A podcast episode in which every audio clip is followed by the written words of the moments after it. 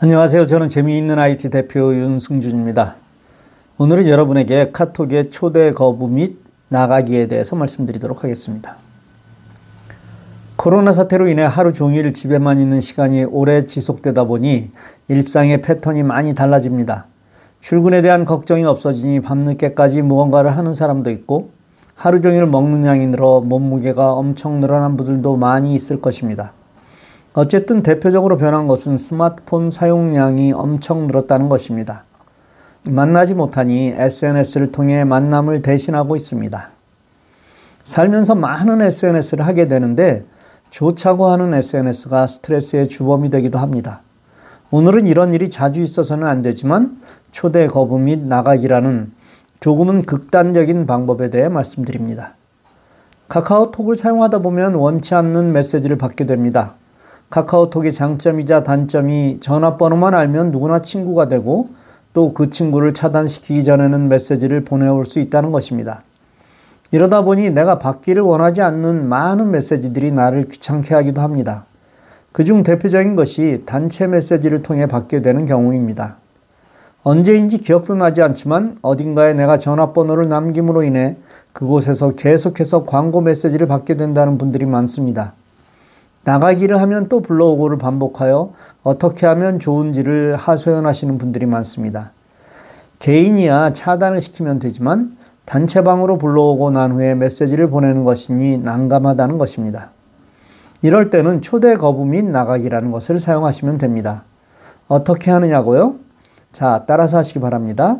먼저 해당 단체방을 엽니다.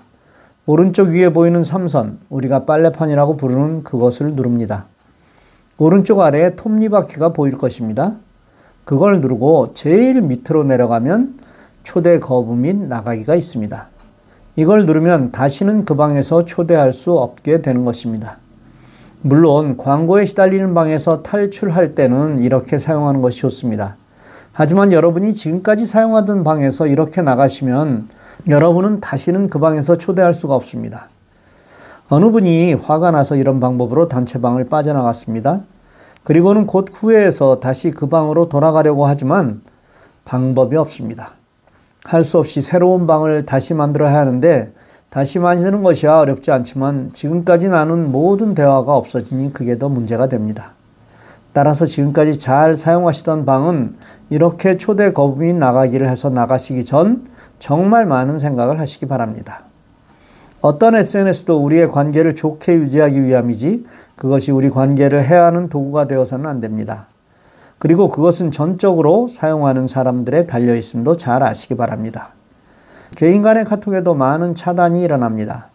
일단은 내가 왜 차단되었을까를 먼저 생각하시면 그것은 의외로 쉽게 해결이 되기도 합니다. 저를 포함한 모든 사람들은 내가 가진 것에 대해 가치를 실제보다 높이 평가합니다.